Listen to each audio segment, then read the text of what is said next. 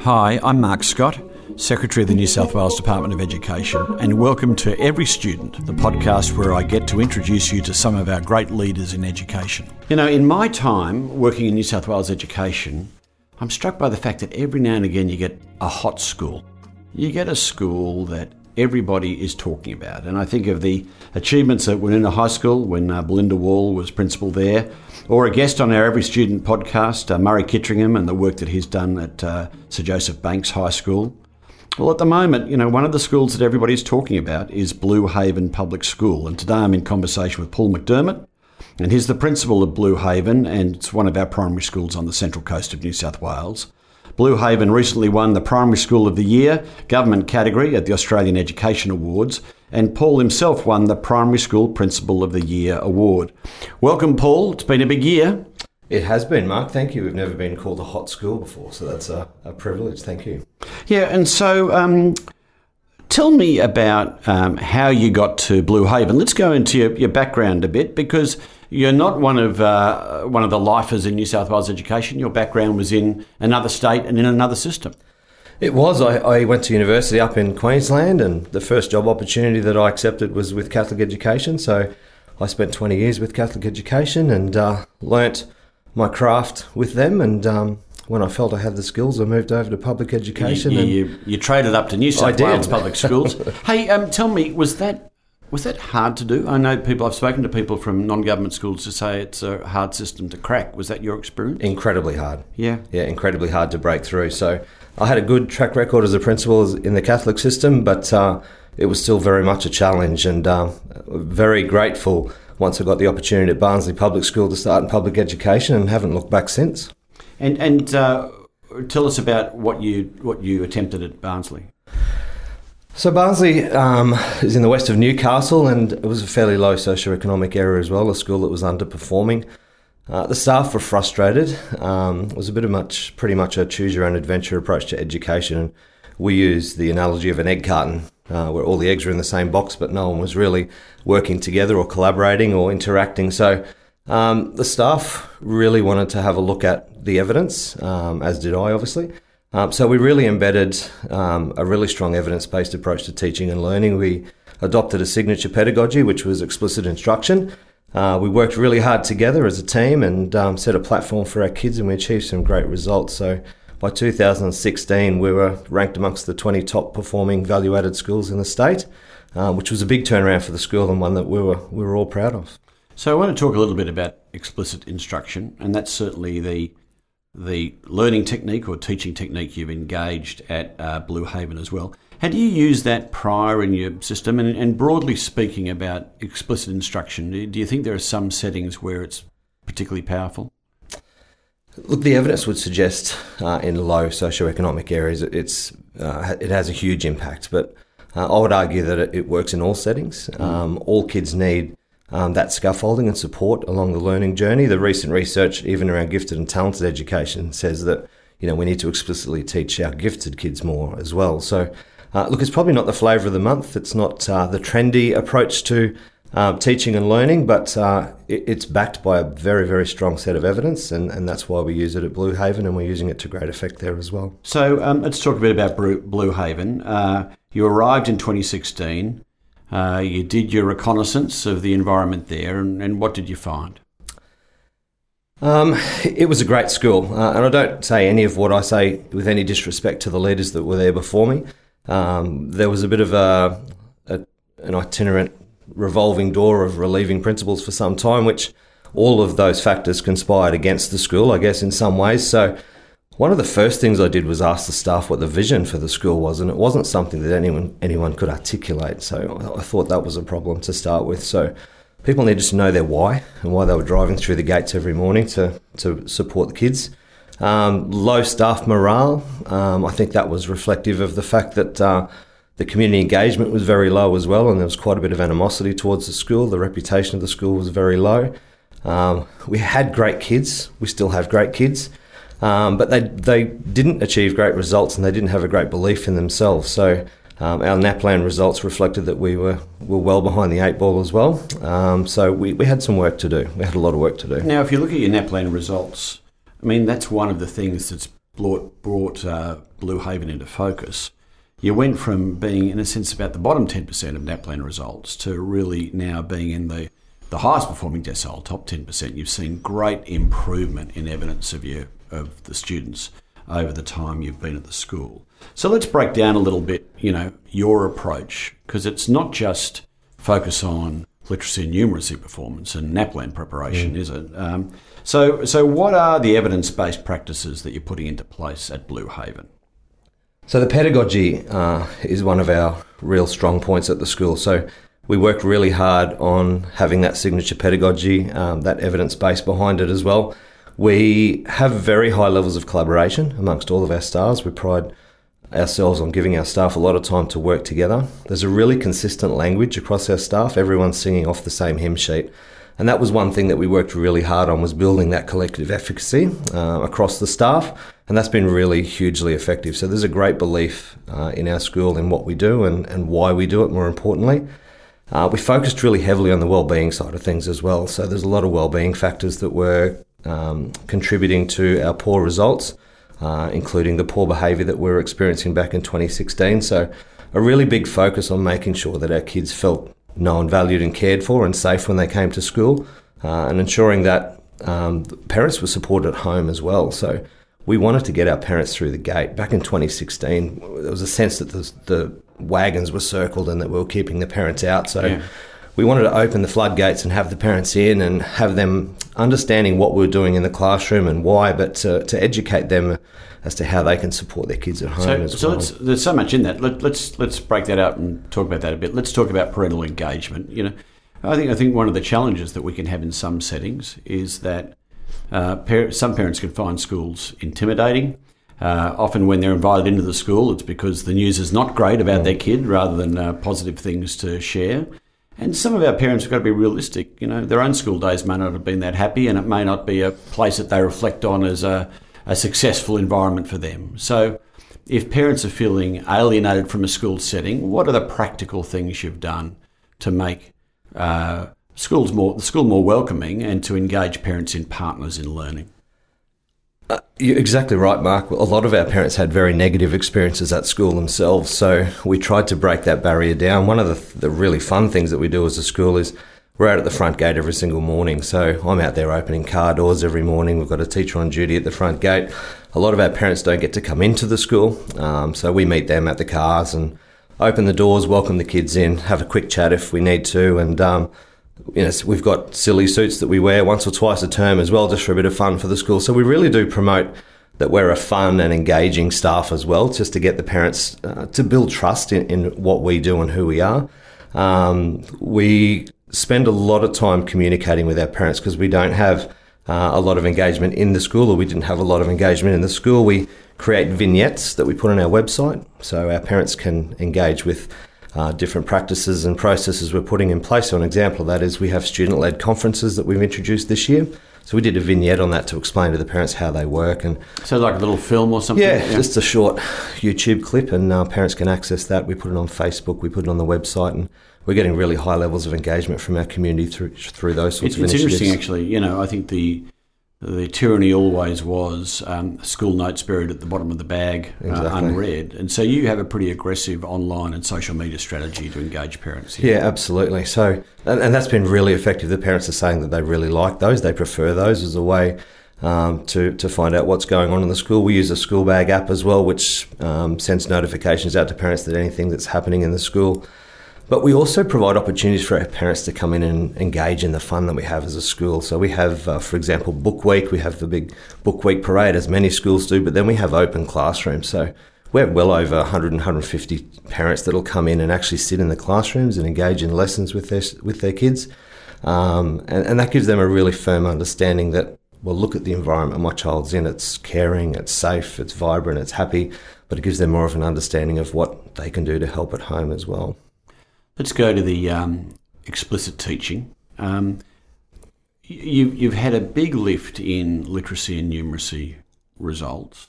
It's kind of an interesting debate as to how how you engage children, particularly in learning through reading. What are the approaches you're putting into place at the school? So one of the, I guess, explicit instruction for me is the pedagogy of engagement. So what we're doing is buying our kids time in the game, and and that was one of the things that we encountered when we first started back in 2016.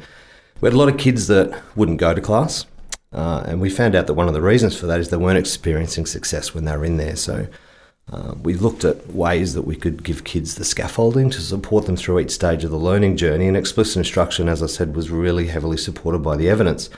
Uh, but it was really having a great response for our kids as well, which was most important. So, getting the kids into the class was one of our first challenges, and explicit instruction has certainly helped us to do that.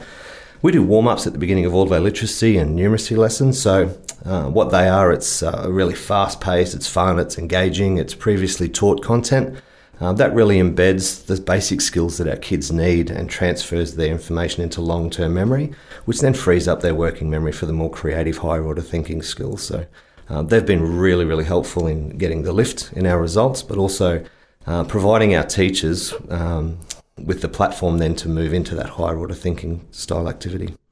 Um, was it a big professional development task for your staff? I mean, if you come in, uh, even though um, the the direct and explicit instruction that you're you're talking about uh, is well covered in the literature, it may not be part of the teaching experience of many of the staff. You arrive, you have a plan.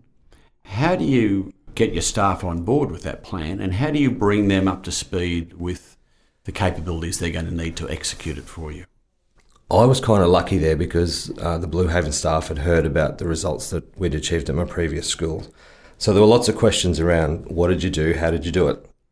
Uh, prior to me starting at Blue Haven, a number of the uh, Blue Haven staff came and visited while I was still at Barnsley, and we did a bit of a tour and visited the classrooms and talked through the pedagogy and explained why we did what we did. Um, and those staff then went back, and, and I guess it spread like wildfire that, you know, this is a, lot of the staff that came sort of spread the message this is going to be great for our kids. So, one of the first, I didn't go into Blue Haven with a preconceived idea that this was what we were going to do because I didn't know the context. And context is everything when you're looking at change. So, uh, as we looked deeper and deeper into the context and what was happening at Blue Haven, we realised that um, you know teachers didn't have a great knowledge of the evidence and, and what it said about what worked. So we participated in lots of professional development, lots of professional reading, just to upskill our staff, and that really gave them the skills to question what we were doing and then um, support uh, the change process that we were putting in place. So.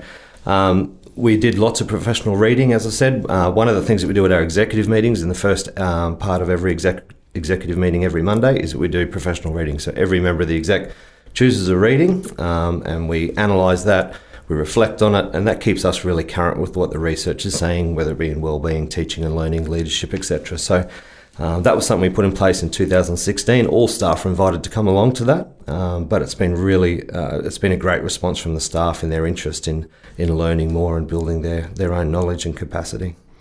You mentioned wellbeing; it's a big focus of your work at Blue Haven. You put in a deputy uh, for wellbeing. Talk a bit more about some of those wellbeing strategies that we can see at the school now.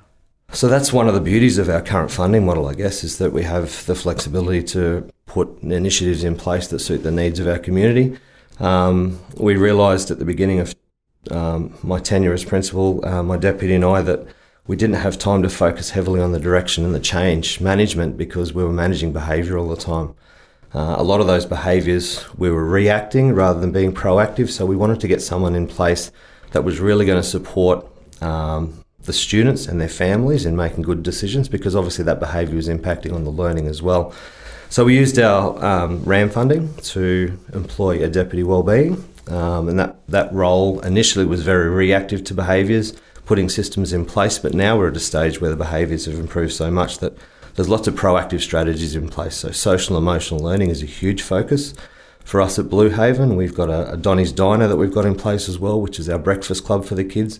We also put in place strategies such as our Early Birds program, which is um, additional learning and support that takes place. Any child that's on intervention is invited to come along to that. So um, we have about 60 kids a day that come to that. Last year we had over 5,000 hours worth of additional learning take place just because of that um, that initiative. So the wellbeing deputy's role is to oversee all of those initiatives and to support staff and to support parents so that their kids are, are firing when they get through the gates each morning. You use uh, Tell Them From Me.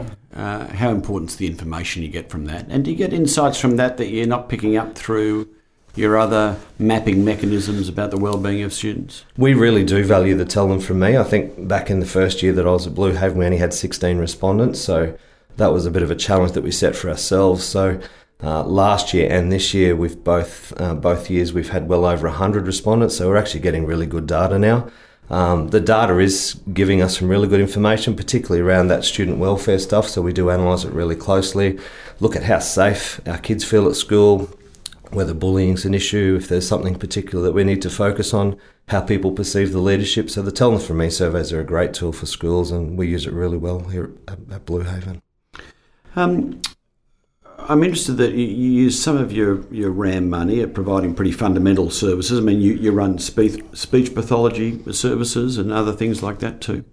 We do. We um, we have some great partnerships there. We spend about $150,000 a year on speech and OT. So any child that comes into our kindergarten classes at the beginning of the year gets a full speech and OT screener, and they're all passed on to parents. But we use that data to uh, inform our teachers as to what we need to focus on uh, in kindergarten, but we then also put therapy in place for the rest of the year as well. So, to use our OT uh, as an example, we've got a great partnership with Newcastle Uni. So, we have uh, an OT that comes in a couple of days a week and brings two fourth year students in. And um, some of the work that they're doing is absolutely groundbreaking. It's making a huge difference. So, initially, it was looking at the fine and gross motor skills, but we've now moved through to uh, emotional regulation and um, teaching kids how to um, approach you know their self-regulation strategies as well, which has been great. Um, explicit and direct instruction, as we said earlier, um, at times a bit controversial. Why is it controversial? I don't get that. I really don't get that. It's um, there's so much evidence. You look at the work of CESE, you look at the What Works document, you look at the early years reading strategies. My first um, foray into that um, turnaround schools um, research was with the Grattan Institute with Ben Jensen's work. Um, it's, it's really strong, the, the research behind it. Um, I think people are drawn into those emerging disruptive trends because they're, they're cool and they're fun and, you know, it's great to be in those classrooms. And we still do lots of that sort of stuff at Blue Haven as well. We do the inquiry and so the project you, so, based. So part of the suggestion might be, well, it's pretty old fashioned, right? Hmm. That, that, it's going back, you know. Yep. Uh, you don't see it as going back? Not in our model, no, no. I mean, there's a lot of misconception that it's didactic, it's just rote learning. Anyone that's been in our classroom sees the high level of engagement um, with our kids. The way that we had to set it up back in 2016, there was a lot of rote learning because our kids had so many gaps in their learning. But if we look at what we're doing now, there's so much um, movement through to um, applying kids' knowledge rather than just learning. So, rote learning around knowledge? Knowledge and skills. Yep. Yeah. Yep. So even the meta language. So we have had lots of um, our kids didn't know things like times tables uh, yeah. or the you know how to find the perimeter of a rectangle, those sorts yeah. of things. So initially, particularly in our warm ups, we had lots and lots of. Um, we have three elements in our warm ups: recite, recall, and apply. We were doing lots of recite because that's where our kids are at. Now we are at the point where our kids are doing lots of application of knowledge and I guess that's the true essence of um, explicit instruction is it's a gradual release model. And if you're doing it well, you're releasing that responsibility back onto the kids as quickly as you possibly can. I think what people fall into the trap of is um, not releasing responsibility back to the kids and just being teacher directed all of the time. That's not the model we use at Blue Haven. Okay, so we release responsibility really quickly, and the better our kids are, the quicker we release that responsibility. Is it more work for teachers? It is a lot of work, uh, but that's something once again that we factor into it. Uh, so we provide lots of support for our staff. Uh, we have collaborative planning days every five weeks. Uh, we have staff wellbeing sessions every term to, to make sure that we're looking after them as well. It's a lot of work, but when you get the results, it's worth it. Our teachers always worked hard. That's one thing that our teachers yeah. constantly say to us at Blue Haven. We always worked hard, but we never got the reward. Now we're working hard and we're getting great reward. It's interesting. It's a theme that I used this year when I was out and about meeting with school principals all around the state. You know, I, I would say, I know you're exhausted. It's a very demanding, very mm. uh, intense job. Of course, it's tiring. There's always more work to do. I just want you to be tired for a purpose, yeah. and that you're really seeing the improvement, and the improvement brings its own rewards. Um, you know, you've you've seen great things for these kids, and if you've got a young person who's come through Blue Haven and and felt the lift themselves. Um, that that you, you you're bringing, you then uh, send them off to high school. How are there transition challenges for students who may have um, uh, you know come through your school and then is is cut loose in a high school where perhaps there isn't that level of structured learning? I think there are tra- challenges for all kids that transition from primary to high, but we're very aware of that as well. So one of the things that we've done is network really closely with our, our feeder high schools. Uh, both of our feeder high schools have been in and observed the lessons um, that our kids are participating in. And one of the key messages, I remember sitting around the table with a group from North Lakes High, and um, one of the teachers said, "Wow, we're just underselling these kids. Like they were seeing what they were doing in the primary setting, and um, realizing that they need to up the ante when they yeah. get to high school. So um, one of the things that we've put in place as well is that we're actually designing some starter lessons for year seven when they get to year seven um, to make sure that um, the teachers are aware kind of the content that kids were finishing on at the end of year six. It's a big issue, I think. And Maurie Mulheron said to me in an earlier Every Student podcast that transition is an area that we need to work on far more. And I often think that year six kids are at the top of their game you know, full of confidence, leaders, you know, running the school assembly, um, you know, just almost at their happiest time at school. And then six weeks over summer, miraculously, they're squeezed back at the bottom of the pile. And and there is a question whether high schools really know what these kids are capable of and are picking them up from where the primary schools have left them. Yeah, that's true, and we're very aware of that as well. So one of the things that we're doing next year, for example, is um, giving more flexibility in our year six classrooms. Um, we're going to send our year sixes over to the high school more regularly. We're going to have the um, high school teachers come over and work with our um, year six students. We're going to have more movement for these kids so they get used to that movement that happens in high school as well. So, um, looking at ways that we can uh, assist them to be better prepared when they do go there, but also to make sure that the high school is better prepared for them when they do come over as well. But but what you were saying earlier about release, if in fact you've fill those gaps. There's a strong skills foundation, there's a strong knowledge base. You're really releasing young people to be independent learners, mm. and that independent learning is going to be very important in their high school success. Yeah, absolutely. And you know, you hear some great stories about that connection with industry that a lot of the high schools have, and um, giving kids the opportunity to be more flexible in, in the pathways that they choose at high school. So hopefully, our kids will be really well prepared for that when they when they're ready for it. As we as we said at the beginning, it's been a big year all of a sudden um, awards, attention, Sydney Morning Herald, photographers, lots of visitors. How are you dealing with all the attention?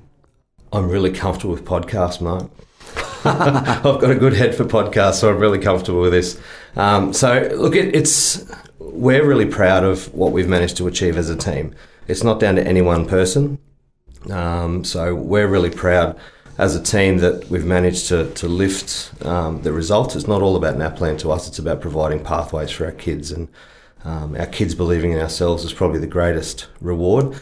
The lift that it's given our community back in 2016, there were plenty of people prepared to say lots about Blue Haven and Blue Haven Public School, um, and it wasn't all great uh, back in back then. But now in 2019, there are also lots of people talking about our school and uh, now it's very heavily weighted in the positive, which is which is just great. It's great for our community. It's great for our school. Um, from from my perspective, um, I want this for every child. I want every child to benefit from the turnaround success that we've had at the school. So we have lots of visitors to our school. We're more than happy to have them. Um, within reason, we try to manage it to not uh, have too many people in classrooms for our teachers' sake as well. So um, yeah, we're we're really happy to share our story because back when I started the, the, turnaround and the school improvement journey, I didn't have people to share with and to pick ideas off. So, um, if people want to come and find out what we're doing and sharing the story, I'm more than happy to do that. It's a great story, and one of the things that I find quite compelling about it is that, in the greater scheme of things, it hasn't taken too long. You know, it's three years, right? And three is a long time in, in a primary school student's life, but in the history of public education, not too long. And, and I think uh, at times we can fool ourselves that it's going to take decades to turn things around, but with strong leadership, committed leadership team, alignment of strategy and resources, clear community focus, evidence base, you can make a big difference in a short period of time. I absolutely believe that. The research says it should take six to seven years, but I think um, if you work smartly, and put all the right things in place. And the thing that we've done is we've moved quicker than the, the research would say we should have with the change, but we've supported everyone along the journey. So, very high levels of support, using the evidence as a guide, um, and it, it, can happen quick. Yeah, it can happen and, really quickly. And if you want to uh, know more about the uh, story at Blue Haven, uh, CESE, the Department's Centre for Educational Statistics and Evaluation, has done a case study and a video on uh, Blue Haven, and you'll be able to read that at the CESE uh, website. And uh, I'm sure that there'll be continuing to be more reporting on what's happening at Blue Haven. You're three years in, you're only halfway through that journey, right? Absolutely. Thanks very much for your time today, Paul McDermott. And thank you for listening to this episode of Every Student. Never miss an episode by subscribing on your podcast platform of choice or by heading to our website at education.nsw.gov.au slash every hyphen student podcast. Or if you know someone who is a remarkable innovative educator that we could all learn from, you can get in touch with us via Twitter at New South Wales Education, on Facebook, or email everystudentpodcast at det.nsw.edu.au. Thanks again, and I'll catch you next time.